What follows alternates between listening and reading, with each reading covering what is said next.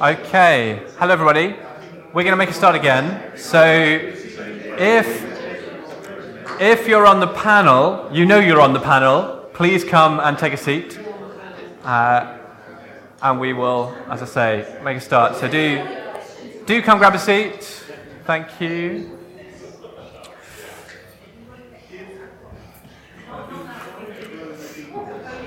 Uh, I'll, I'll get on the end, and then yeah, you can. Yeah, anyway.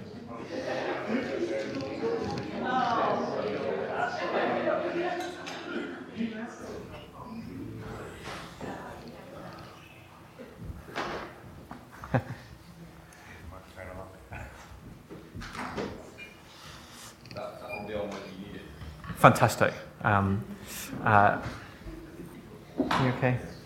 All right. Okay. Aim here is to um, try and think um, a bit more about um, holiness as we seek to grow ourselves as believers um, and how we minister in, um, in God's churches. So that's, the, that's the plan for this discussion. and I'm keen to try and cover some questions that we've, we've kind of been reflecting on together, um, but then hopefully we'll have time to open it up to, um, to questions um, from, um, from the rest of the room as well. Uh, as we get going, um, why don't we just introduce ourselves? so I'm going to pass this along and it will work. Uh, bit of luck. Hi, I'm Hamara. I am at Marston Neighbourhood Church, um, married to David Earl, who's the pastor there, and we've got six kids, and I work now for Oxford Schools chaplaincy, so a lot of my time is spent with young people, which is delightful. Thanks. I'm Neil, Neil Turton. I'm a pastor at Long Crendon Baptist Church, and married to Liz, who is over here. I'm Fiona. I um, came to work at Trinity Church, um, Oxford, uh, just over a year ago. I was in Leicester for a long time before that. Um, I did nursing and midwifery, and yeah, really enjoying Trinity Church, just uh, mainly uh, working with students and the women there. Uh, I'm Andy, um, training director for a couple of uh, Christian organisations, so lead the ministry training course that meets down in Oxford on Tuesdays, and then do some stuff with uh, living out, speaking to faith and sexuality. Wonderful. Keep the microphone. hold on to that at the end there. That's great. Uh, and, and can you pull your chair that way a bit without falling off? Do we need to move yeah, the chairs back? Just so that the whole room can catch us. That's great. Lovely. Um, all right. Let's, um, let's start off just thinking about um, in Christian ministry, um, the importance of, of our own godliness. Um, we'd just love to hear from, from everyone, really. Um, uh, um, why, why we want to try and emphasize that, and, and how in particular you've, you've tried to pursue that. And um, uh, so, yeah, Andy, do you want to kick us off? Yeah, I mean, I think, um, I mean, there's a sort of negative reason, a positive reason, isn't it, why as, as leaders we want to pursue holiness. The, the, the negative reason is, is, if you like, we don't want a huge contrast between what we're saying to others and the way in which we're living uh, ourselves. Um, guess she's got a lot to say about hypocrisy, and we don't want to go there. So that, that would be the negative reason. I guess the positive reason we've just had outlined to us so helpfully is why wouldn't you want to be holy? In a sense, holiness is to be like Jesus. Why wouldn't we want to be holy? So I guess we want to be holy to avoid hypocrisy, but the, the just the positive reasons of this really is the best way to live and to image uh, the Lord to the world. And so we want to pursue that. Thank you. Um, I think, um, I mean, it's obvious, isn't it? But time with the Lord. Um, one of the practical things I try and do is have uh, quiet times that are different when I'm on holiday. Um, so I don't pray through my lists of people when I'm on holiday that I pray through um, when I'm um, uh, sort of doing ministry. And I try and slow down, so my quiet times will be meditating on, say, passages, trying to learn passages off by heart, um, slowly going through Psalms, that kind of stuff. So just trying to change the, the pace. I think a lot of it is just trying to slow down because if we're in a terrible rush all the time, that's not um, very helpful. And the other thing I find is, uh, well, uh, good friends who um, I'm accountable to and that I pray for and I can be myself with, friends who don't see me as the church worker. I think that's really important. And then I just think back to Knighton and Leicester where I work. The older people in the church were a fantastic challenge to me. Their hope, their trust in the Lord, their prayers just made a massive difference. I learned way more from them than I did ever helped them with. And so just hanging out with godly older saints just is massive. Um, hmm. I guess what we're all trying to do the whole time is look at our hearts, isn't it? And uh, um, whereas our hearts in relation to God, God wants uh, people after his own heart. So I guess that's part of what it means to be made in the image of God. And therefore, examining ourselves, our lives, as we read the Bible, what is God saying to us? Um, what should we be changing?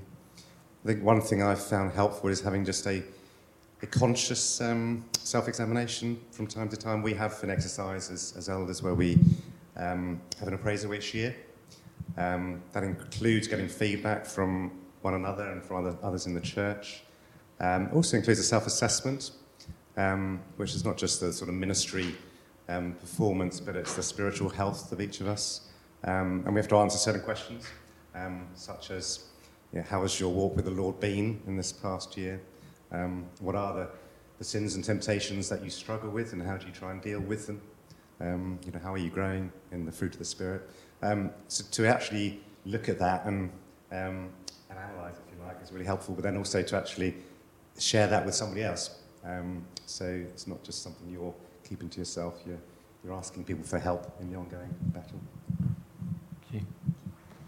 Yeah, I think for me, um, often we think of holiness as being our own personal holiness, but I think it's that corporateness of holiness. And so I um, uh, grew up in Switzerland, I'm Swiss Sri Lankan, and so I often read my French Bible because I think it, it, helps you see the scriptures in a fresh way. And I often, so the English translations often have you, and you never know if it's singular or plural.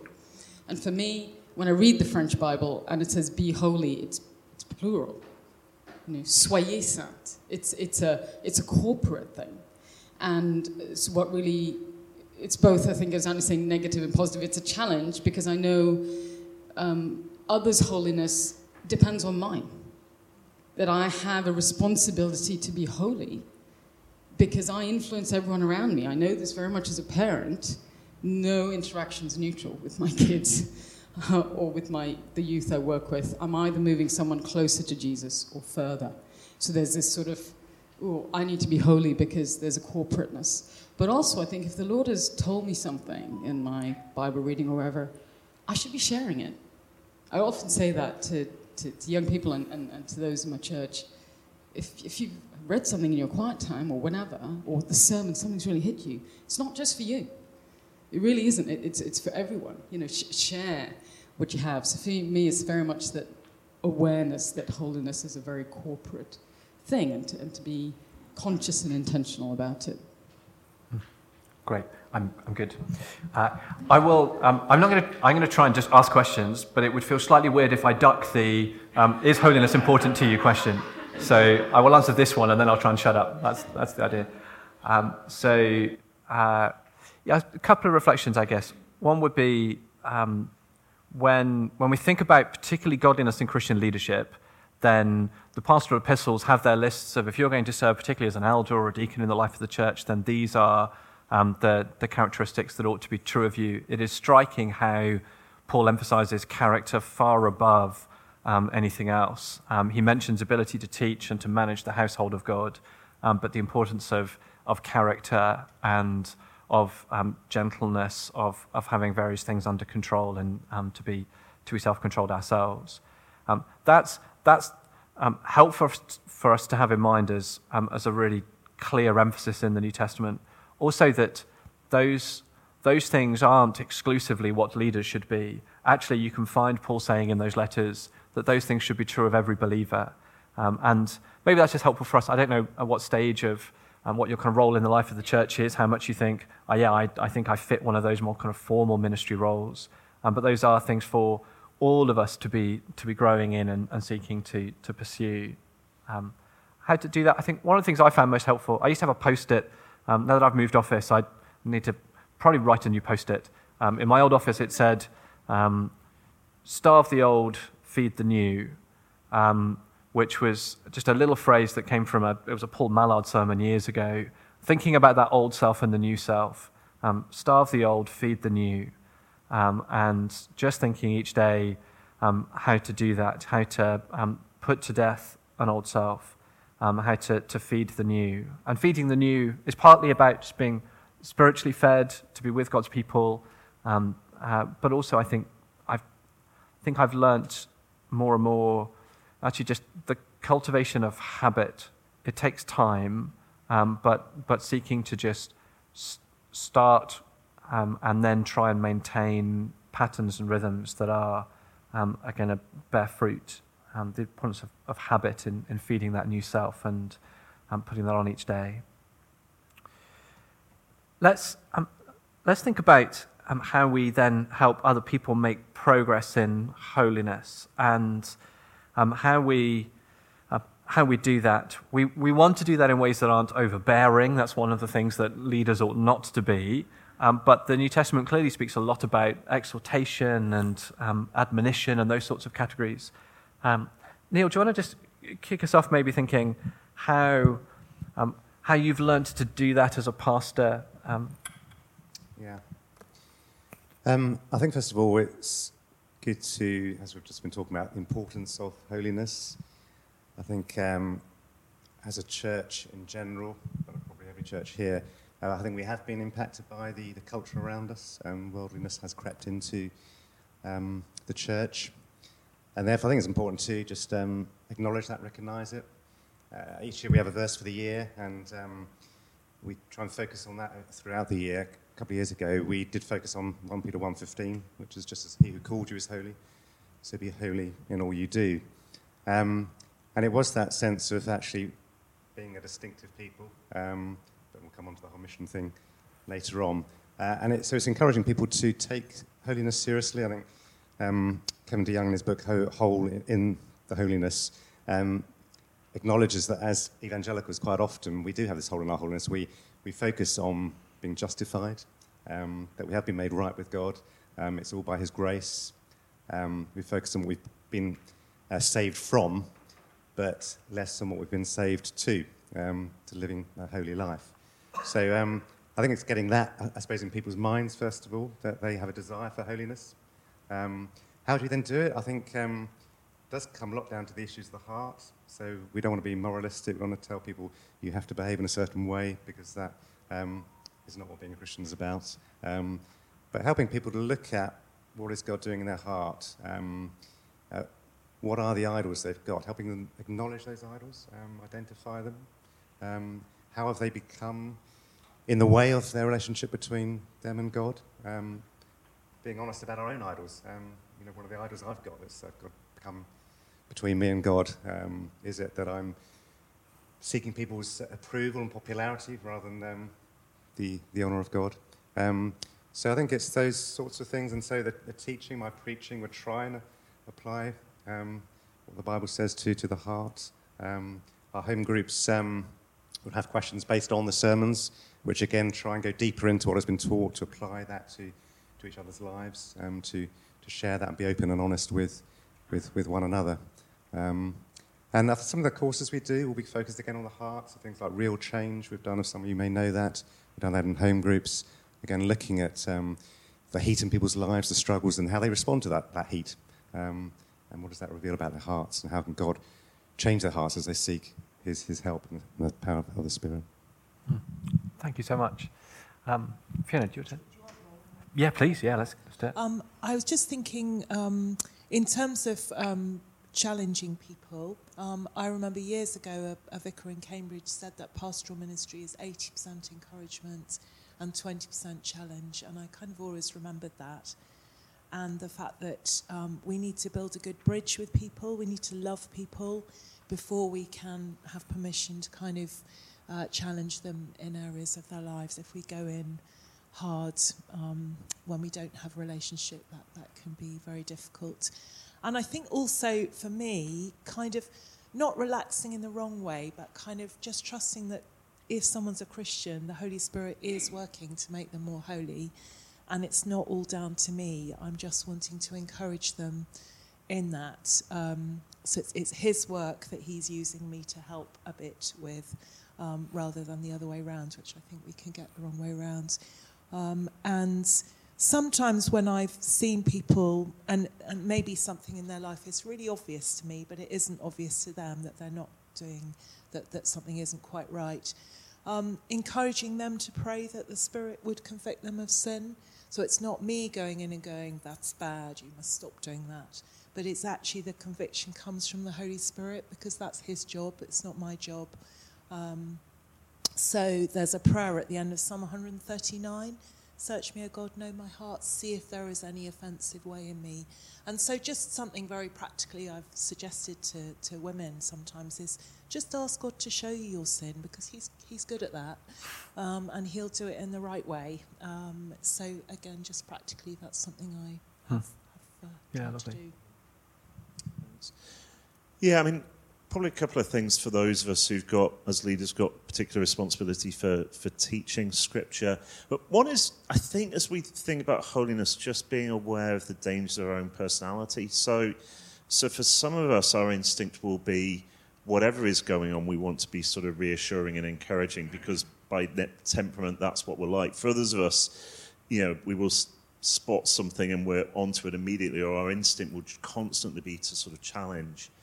Uh, and I think one of the things I've found helpful over the years is just faithfulness to the tone of Scripture, actually. So if I'm going to be, as I teach my way through the Bible in Bible studies or, or for those of us who are preaching, that, that sense of I want to be faithful to the tone of it will mean I will both reassure those who are discouraged and in other places, you know, from teaching 1 Peter 1.15, I will be challenging people to live in line with, with Scripture. And so I think that balance of how do we both sort of encourage and admonish will happen as we think, okay, I want to reflect the tone of Scripture should should be useful for us.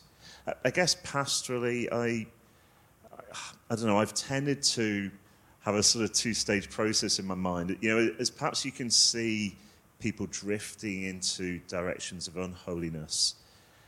Essentially, the first time I, I would meet, presuming that I knew people already I'd just be asking a load of questions, actually. So just trying to find out what's going on in life, what pressure points there might be, trying to sense whether, that, as we just talk about life, there's going to be an acknowledgement this is an area I'm really struggling. I suppose if, if actually I've asked loads of questions and there's still a sort of glaring sense of wandering away from Jesus, I'd probably a follow up saying, look, can I be honest? I think this is an area where you probably do need to think about stuff. So I, I always had that sort of two stage process in my mind, just hopefully as a useful way of helping people to reflect with the Spirit's help. But then ultimately, there are times when we do need to admonish one another, and we're called to do that. Mm. Andy, what kind of questions do you have in your back pocket when you're having a conversation like that? You might have given us, I think, a couple of examples there, but um, it's tempting sometimes to jump to the um, are you reading your Bible every day? And yeah. some of those more kind of mechanical things, um, just as you're trying to so, probe I mean, and understand. I, I would. For some of you have been on the receiving end of this, um, um but um, so, you know, so often I would sort of use questions like, "Look, talk me through life. What's what's encouraging? What's hard at the moment?" So, just a general sense of how life is going, pluses, minus, and I might say, "Should we just chat through you know, what it, life as a Christian looks like at the moment. What's encouraging? What are areas you're struggling?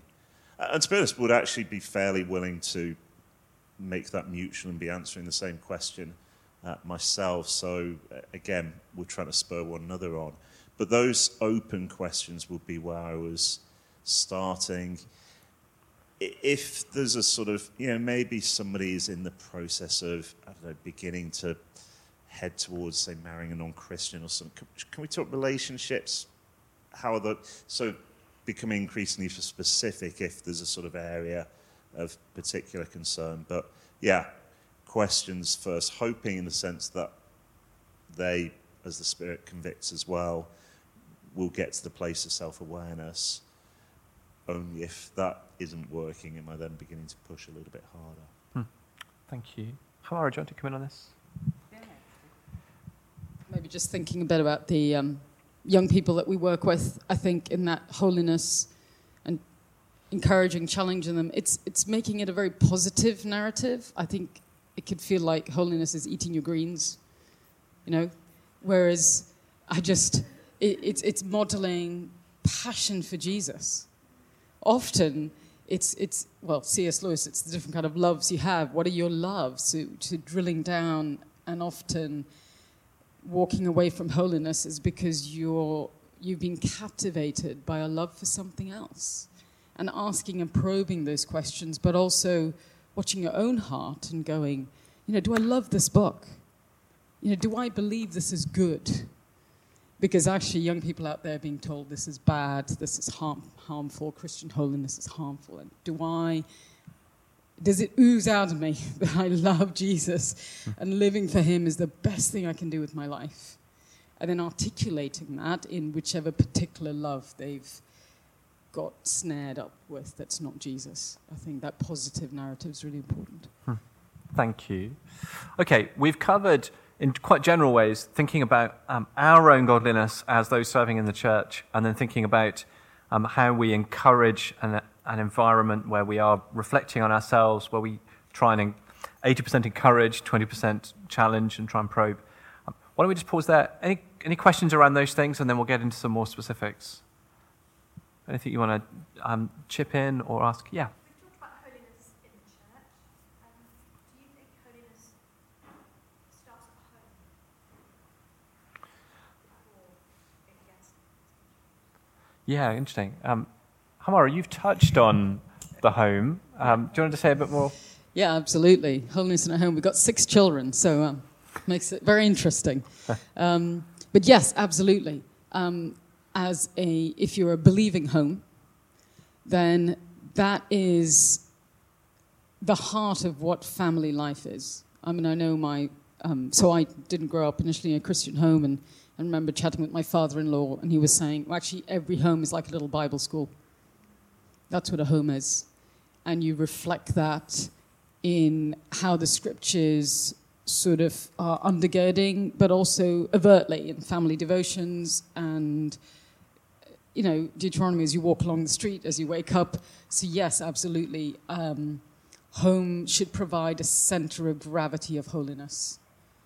But then your homes are not isolated, are they? A church is made up of homes in whatever, whether that's, you know, parents and kids or whatever homes we have. But yes, absolutely, I think the erosion of family life and the erosion of the value of home life, uh, which I think government policies and things are really eroding our home life, and I think that militates against holiness. Yeah.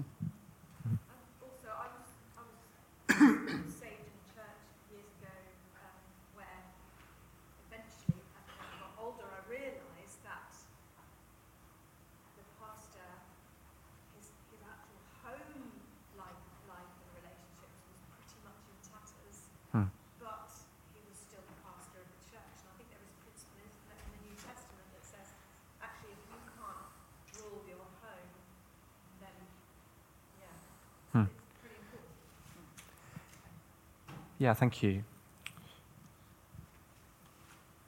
Yeah.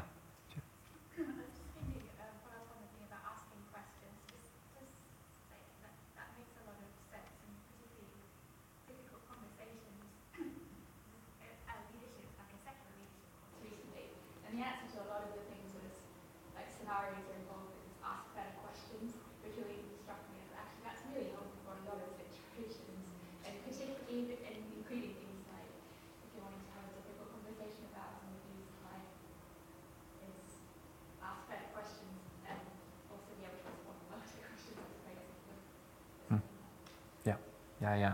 Thank you very much. Okay. Um, yeah.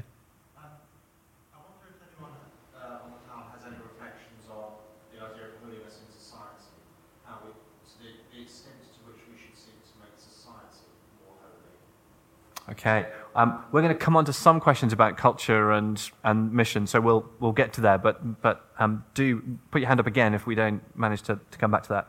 Um, thank you let me just touch on um, the next session is um, three breakout groups to choose from. Let me just describe those, um, uh, and um, and then we'll come back to these things. So, um, because they're in different ways thinking about um, how do we encourage uh, the church to be to be growing in holiness. so, Phil, minister at Grace Church Kidlington, is going to be helping us think how do we encourage a culture of holiness in a church when we come from different backgrounds. And so, thinking about uh, in a diverse community, how do you make sure that you're not just assuming a set of cultural assumptions about what's normal or godly, when actually you're just describing a middle class or a, um, or a British culture? Um, so, how do we not just baptize one particular way of being a Christian um, and instead um, be a, a, a, properly diverse um, community? So, Phil's going to be helping us think about that. ben is going to be helping us think about how, as a, a um, a church, we maintain um, an atmosphere of grace. And does it, do you have to choose between being a really gracious church or a church that really pursues holiness? Um, how do those things fit together? How can we um, enjoy God's grace? And how might that even help us to pursue godliness? So, Ben will be thinking about that. Um, and then Hamara is going to help us thinking particularly about, um, with youth and children, um, how can we encourage them to live for God? Um, so, how can we help them to pursue godliness?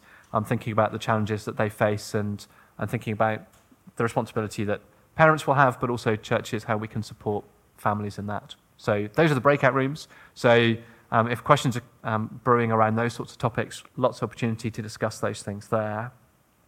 Uh, let's, let's come to think about some of the other particular um, conversations or issues that will, are going to be prevalent in, in lots of our churches that might just be helpful to, to reflect on. So um, just as um, uh, perhaps we let, us head to the end here. Um, Fiona or Andy, um, you've got lots of experience of having those sorts of. Fiona, just hold on to that for now. Um, you've got lots of experience of um, sitting down, asking some of those diagnostic questions. What are some of the issues that you just find keep coming up, and and you find you're you're having lots of conversations about? Thank you. I think the questions thing's really important, and I think um, that a lot of the difficulties with our holiness and struggles we have come from not really knowing who God is and not really believing who, that God is who He says He is. Um, you know, does He really love me? Um, is He really good? Um, does He really know what He's doing? I mean, in my own heart, those are the questions. Even though I know I do Bible studies on it, those are the doubts that come into my head. Um, I think a, quite a, a, big thing that um, that many people struggle with uh, is pornography. I think that's a big area uh, pastorally, and I've been struck by how many women struggle with pornography. Um, and so that's something that I, I've had to kind of think about how do I help people um, with that. The biblical counselling guys have done some very helpful stuff on that. I've had, went to a very helpful seminar um, on pornography, and they talk about um, questions we could ask if somebody's struggling with pornography. Um, what is their view of God? That's that's kind of where I think sin starts. So how are they viewing God? What lies are they believing about God? Um, how do they see Him? Um, how do they understand Him? Uh, another question is: Are they fighting this battle, or have they given up?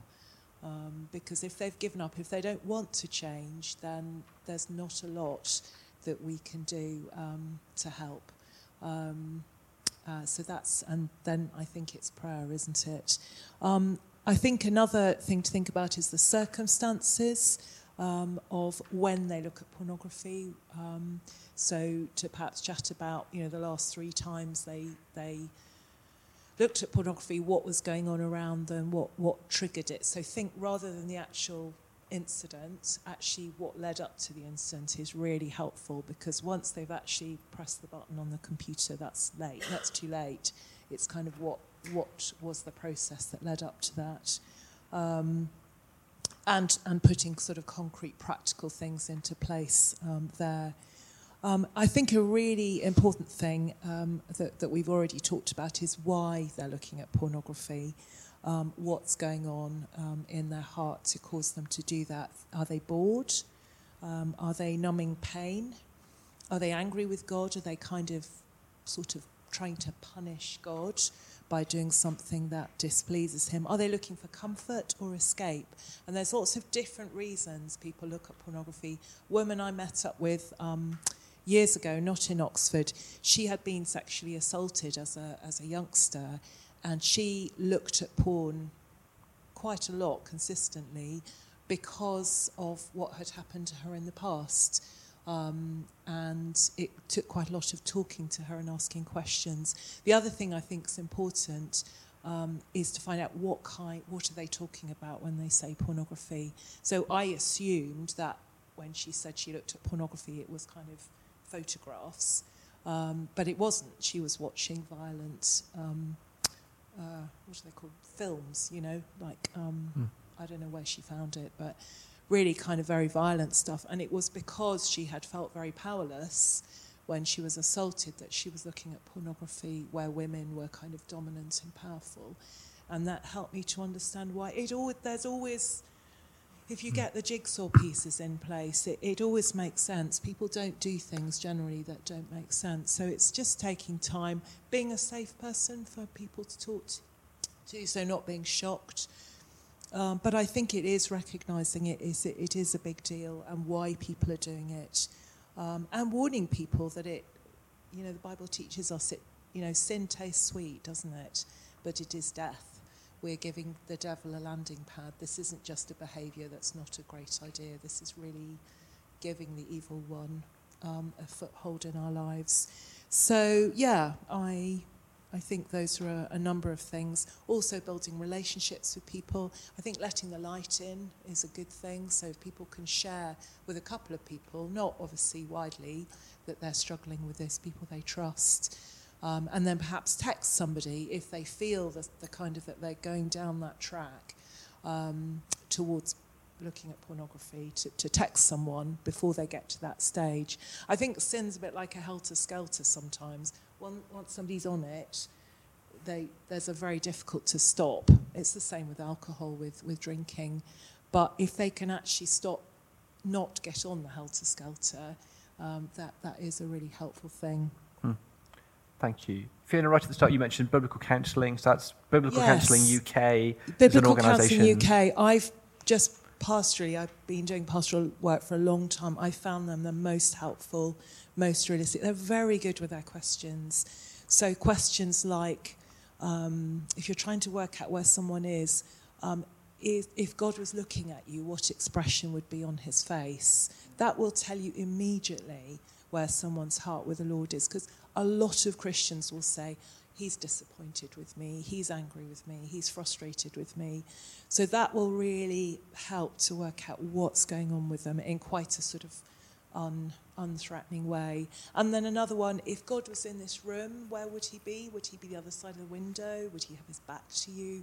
Again, that helps you to see what the relationship with the Lord is like um, of the believer in a way that's not kind of traditional. Um, because I think it is all about who God is and our relationship with Him. That's usually the heart of sin, isn't it? Mm. Yeah. Can I ask a question? Yes, please. Yeah. How do you um, relate then to somebody who uh, is struggling maybe with a relationship with their own father? There's a lot of Oh, yeah, absolutely. Absolutely. He's our Hmm. father, father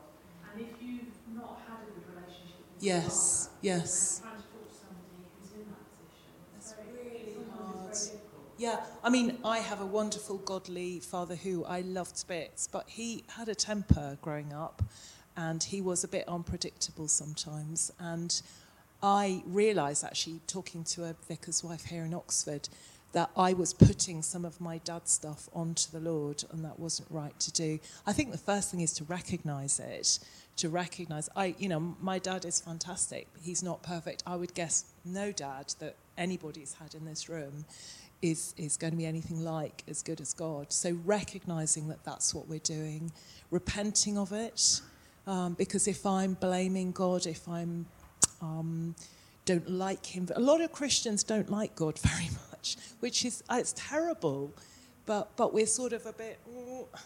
Um, So I think, and then bringing people back to Scripture. Do we really believe what He says? You know, do we really believe that He is compassionate and gracious?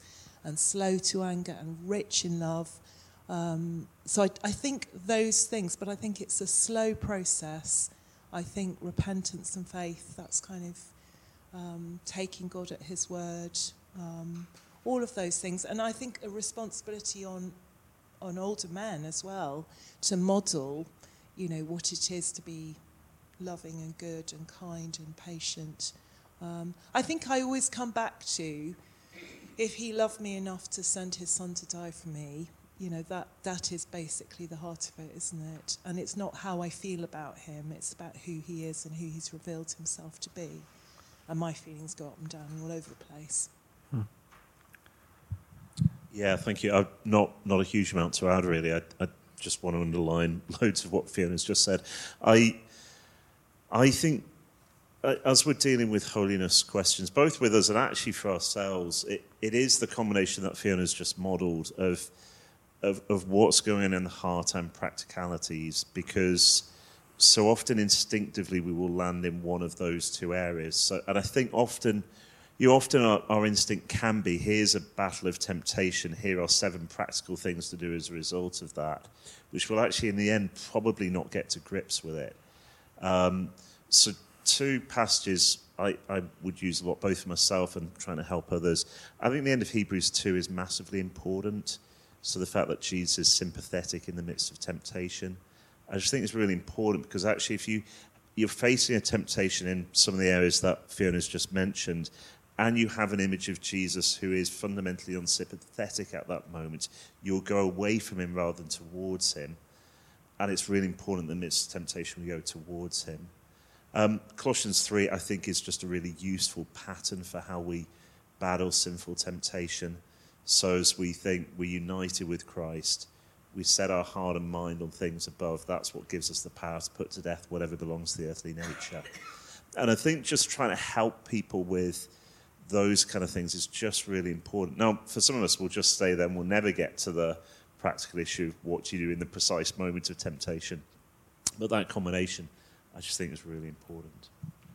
I'm sorry, just really quickly, I think um, it really struck me. I was looking at Romans 8. Romans 8:13 says, "If by the Spirit you put to death the misdeeds of the body," and I think as you know, evangelicals and, and from the background that lots of us come from, um, sometimes we can forget that He is the power, and if we could just cry out to Him or text someone else to cry out to Him when the battle is is um, fiercely, um, fiercely. What do battles do? Raging. When the battle's fiercely raging, He is the one who can, and He really does help us. He really can help us. So I think Romans eight thirteen again is a really helpful thing to share with people.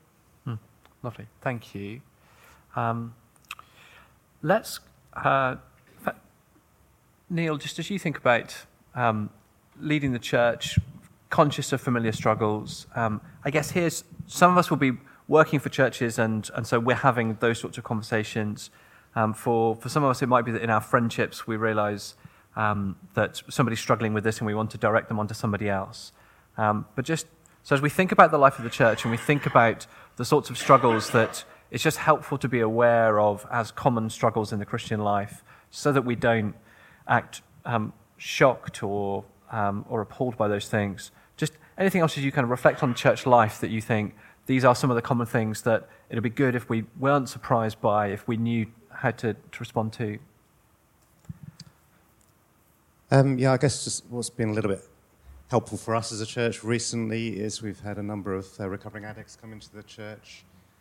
And um, I guess it's been helpful for us just to see that there are people who are actually no different from us. They're just addicted to a different substance, but what is it that's caused that addiction? It comes back to the underlying issues that Fiona was talking about. And we all have those underlying issues that may cause us to be addicted to something else. Mm. Um, so I think it's recognised that, we're all struggling um, and we're not sort of labelling anybody. Um, and I think that just that honesty and vulnerability people like that have shown um, has helped us all as a church really to say, um, yeah, we're, we're all weak, we're all frail, and we all need each other's, and above all, God's, God's help. Hmm. Um, that's helpful. Yeah, yeah, yeah, yeah, great, thank you. Um, let's then come to think a bit more about culture. Yeah, a question there?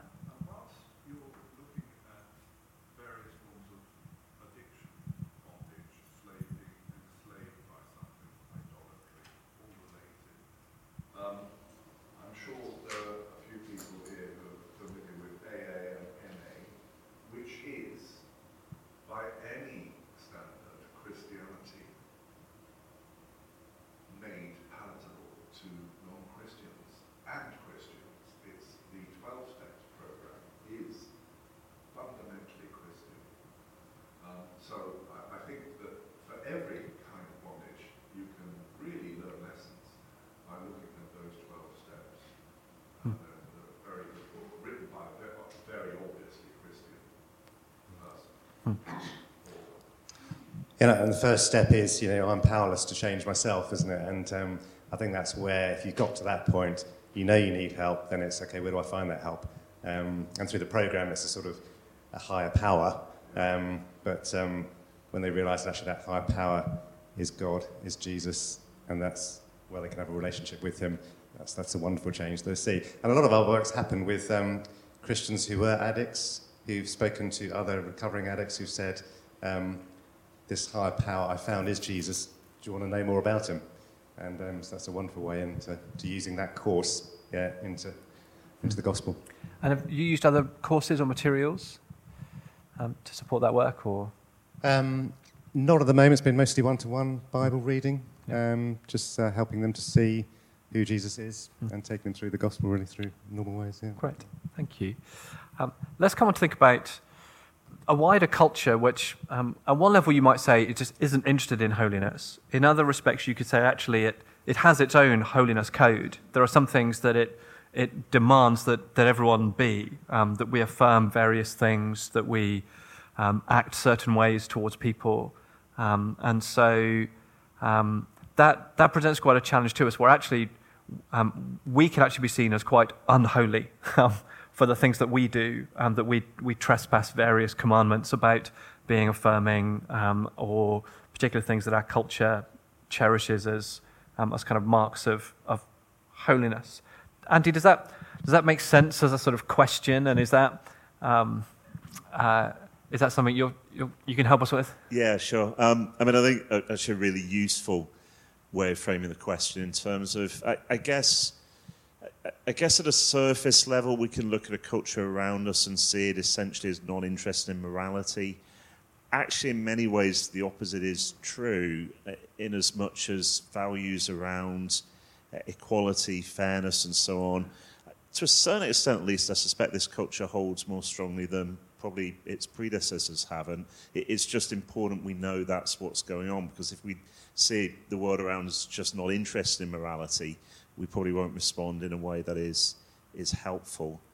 Um, I think the, the, the goal we need to have as, as Christians as we live in our culture is we want to be like Jesus, you know, who in a sense that is ultimately what a, a definition of holiness will look like. And I think there's, I suspect there are two different challenges we, we need to work on, perhaps particularly with young people, this will be true for all of us. I think it is vital that we do clear work emphasizing that God is our loving creator who defines us rather than being self defined. I, I think most of the issues around gender, sexuality, a whole heap of other things, essentially that is the, the background to all of them. And I, I suspect we don't get a lot of traction because we don't go back there. So most of you will know I spent far too long talking about issues of sexuality and gender, but essentially every time I do, I'm saying basically this evening we're discussing what the universe is about. We're going all the way back there. Does the universe work best with me and my desires center stage? Does the universe work best with a loving God and his plan center stage? And and I think in all our discussions around this thing, we've got to go backwards. That, that's essentially what we're, we're talking about. So we will want to go back there. But can I say the, the, the, the particular danger for Christians in this period will vary hugely depending on personality, possibly depending on how old we are to a certain extent. So I think for some it will be just drifting along a cultural path that prioritizes self identification over a dignity given by God. Frankly, the other danger for Christians will be self righteousness. You know, in a sense, as you want to be like Jesus, what you find, it seems to me, is Jesus having a really clear sexual ethic, for instance, and yet somehow conducting him in such a way that he can go to the woman at the well in Samaria, such that the tax collectors and sinners are somehow drawn to him. And so it seems to me, if that's our goal, if that's what holiness looks like, one of the ways in which we will not end up being helpful for our culture is if, if our tone becomes marked by self righteousness.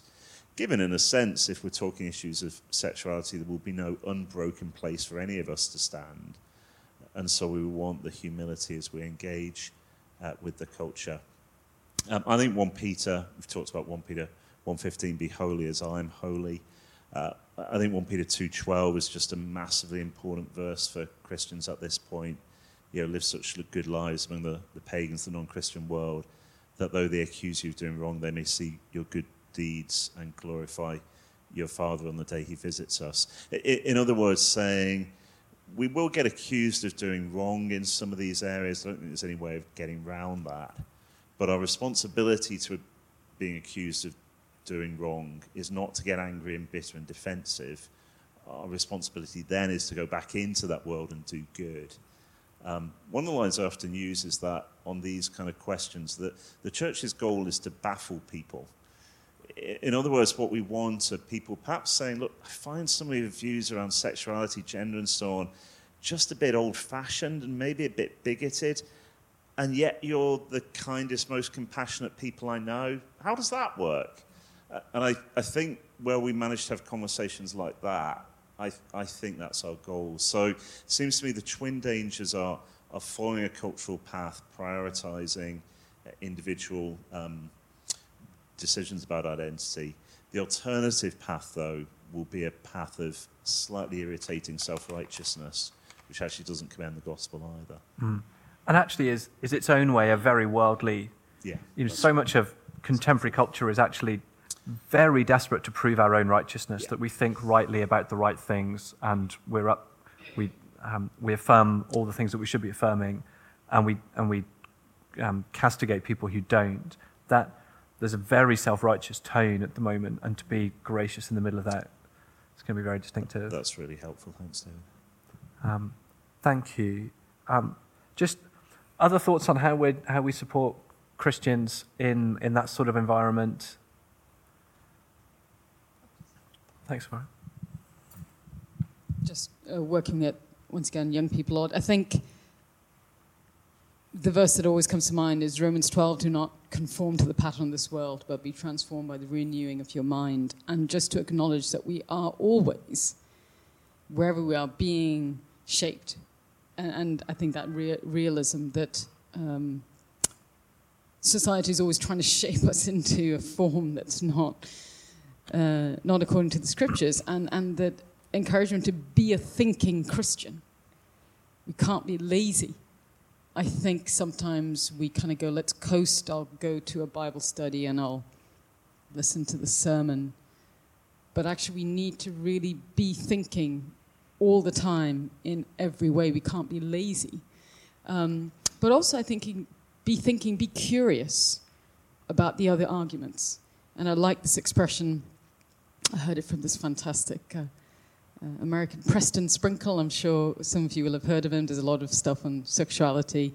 Um, he said something about steel manning the opposition's argument. Don't straw man. You know, straw man, you, you put up an argument and then break it down. He said, steel man the other person's argument. Really understand where they're coming from. Like, we don't like people to just go, oh, yeah, I understand what Christians are, and there's a sort of a caricature of what you believe. And we shouldn't do the same to others. And actually, I've been so blessed by having genuine friendships and really wanting to understand people who I completely disagree with. But it's nurturing that kind of friendship that's so important. Because you get under the skin, you understand, and then you can effectively speak God's truth into their lives rather than going, mm, the opposition. um, and there's a vulnerability there. Um, and it's, the, it's, it's being humble, it's a humility, a curiosity, a vulnerability, but it does demand to be thinking, because then you really need to understand what you believe. And it's relational, ultimately. I want to know you really well because I want to introduce you to my best friend, Jesus. You know, th- there's a real relationality in, uh, uh, in that. Hmm.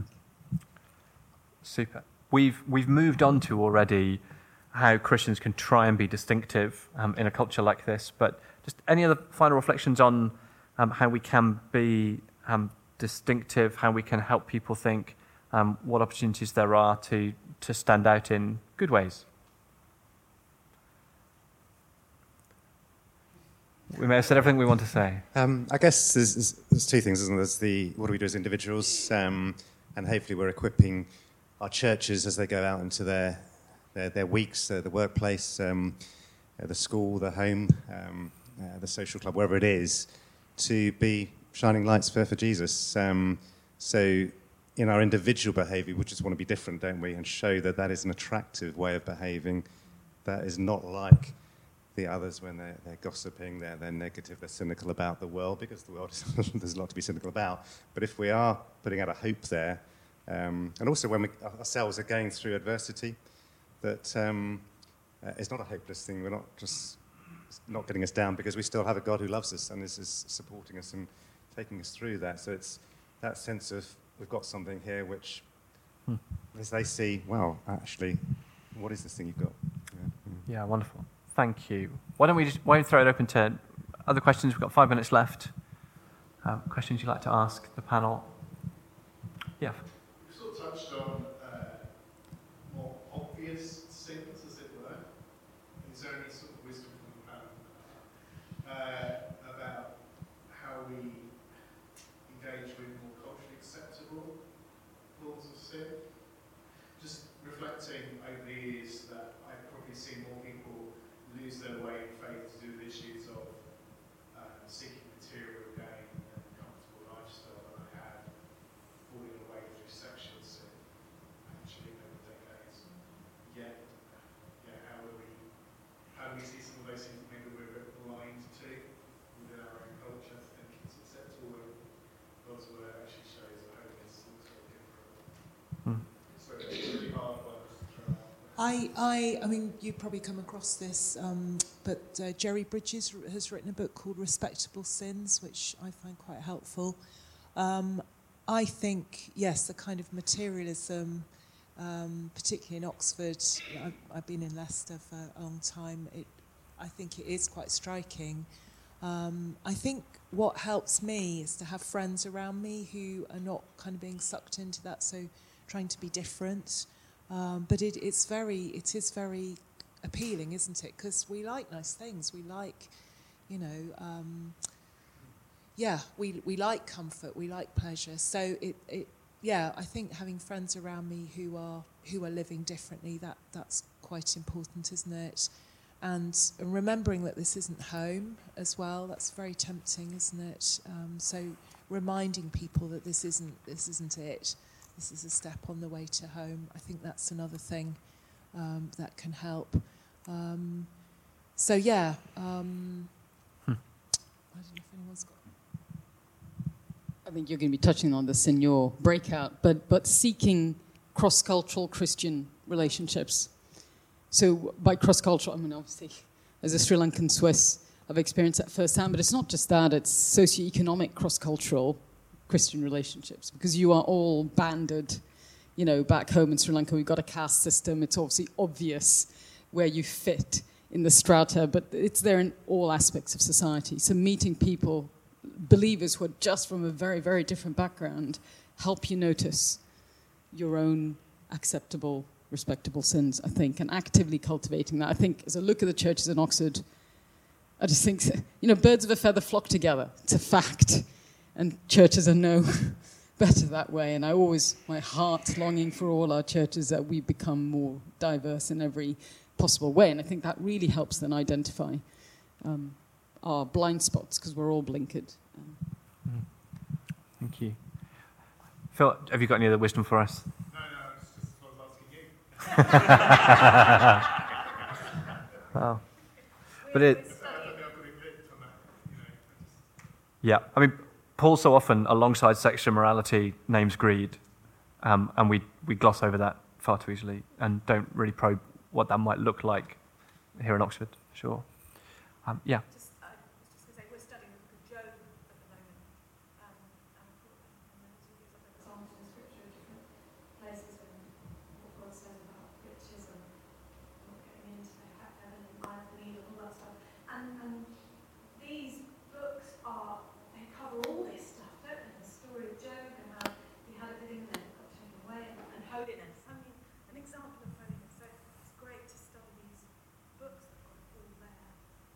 Yeah, thank you.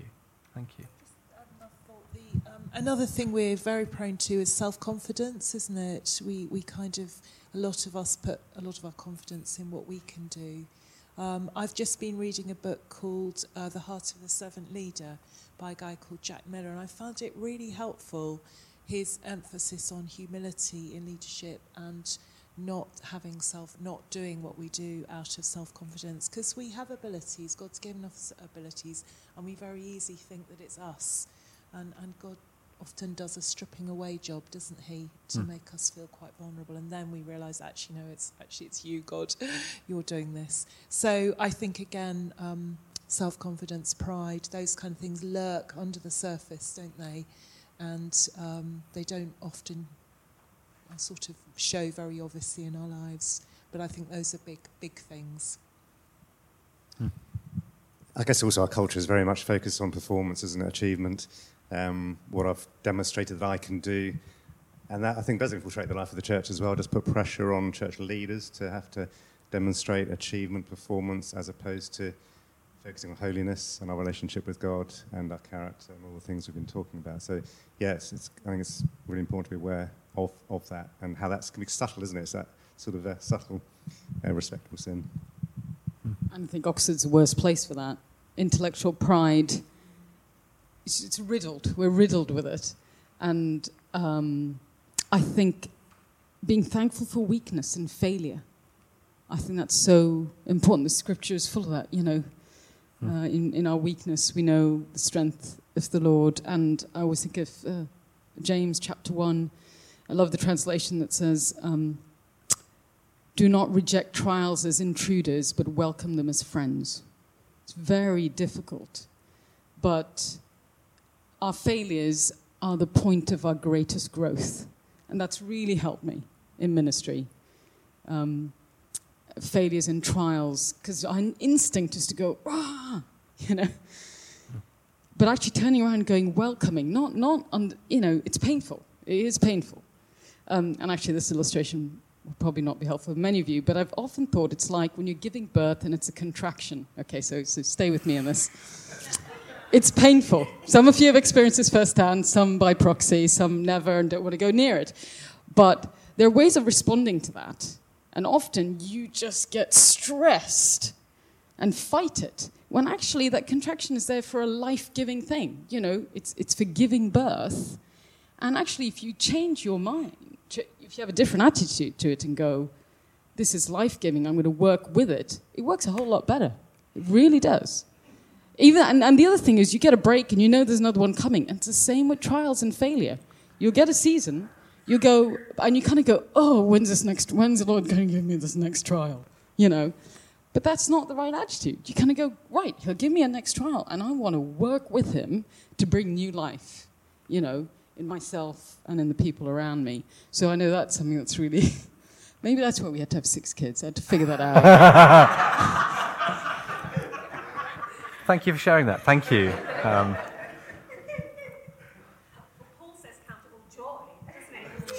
he does. Not sure I got quite to that point. No. I found the gas and air very helpful, but um, uh, thank you. Well, let's pause there. Um, we've got another 15 minute break, so um, just chance to stretch your legs, and then we've got those three breakout groups. Um, what we'll do, we'll have two in here and one in the foyer through there. Um, so, um, with Ben, we'll be thinking about um, how a culture of grace goes with a culture of holiness in the life of the church. Um, so, um, towards this corner here, I think we'll gather a circle of chairs. Um, uh, if over here we have Phil thinking about the, how we develop a, a, diverse community, thinking about holiness across different cultures and socioeconomic factors, those kinds of things in the life of the church. over here, uh, and then with Hamara thinking about youth and children um, in the cozy lounge with the sofas. I'm Perfect. heading that direction. Uh, and at 12 o'clock, um, that's where we'll be. So 15 minute break. Thanks, everybody. Thank you, panel.